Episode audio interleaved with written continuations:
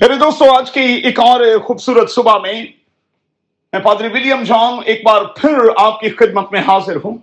آئیے میرے ساتھ دیکھیں، انسان کی کتاب، اس کا نام آباد اور اس کی دسویں آیت۔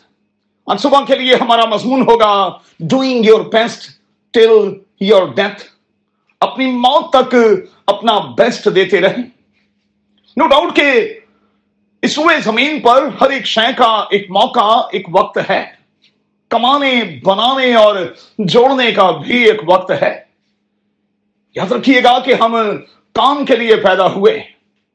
عدم میں دنیا کے پہلے انسان کو اس سے پہلے کہ اس کا ساتھی دیا جاتا، اسے کام دیا گیا، تاکہ وہ کام کا عادی ہو اور پھر اپنی ذمہ داریوں کو سمجھنے لگے۔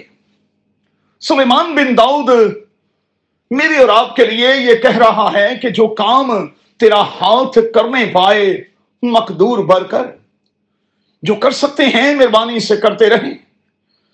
یاد رہے کہ خدا کے ہاں ہم کبھی ریٹائرڈ نہیں ہوتے۔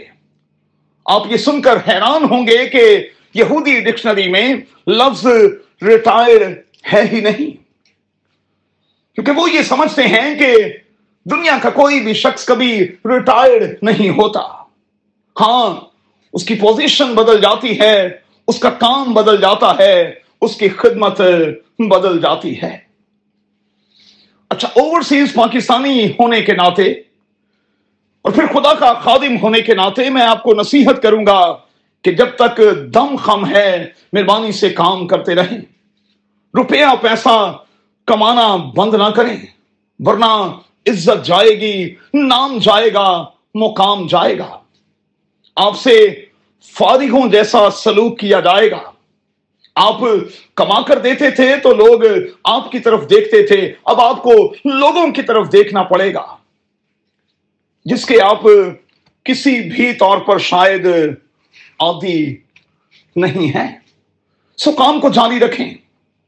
کام ہی کی بدولت عزت ہے، نام ہے، مقام ہے۔ ہاں کچھ عمر کے تقاضے بھی ہوتے کوشش کریں کہ اپنے آنے والے کل کے لیے کچھ نہ کچھ سیو کرتے رہیں۔ اپنی جمع پونجی کو بڑے دھیان کے ساتھ استعمال کریں۔ اگر ایک بار روپیہ پیسہ ہاتھ سے گیا تو پھر آپ پریشان ہو جائیں گے، محتاج ہو جائیں گے۔ اور خدا نہ کرے، خدا نہ کرے کہ میرا اور آپ کا حال مصرف کے جیسا ہو جائے۔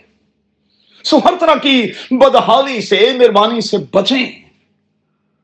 کام کو جاری رکھیں اور اپنے آنے والے کل کے لیے خداون سے عقل اور بدھی مانگتے رہیں۔ یسو کے نام میں۔ آمین۔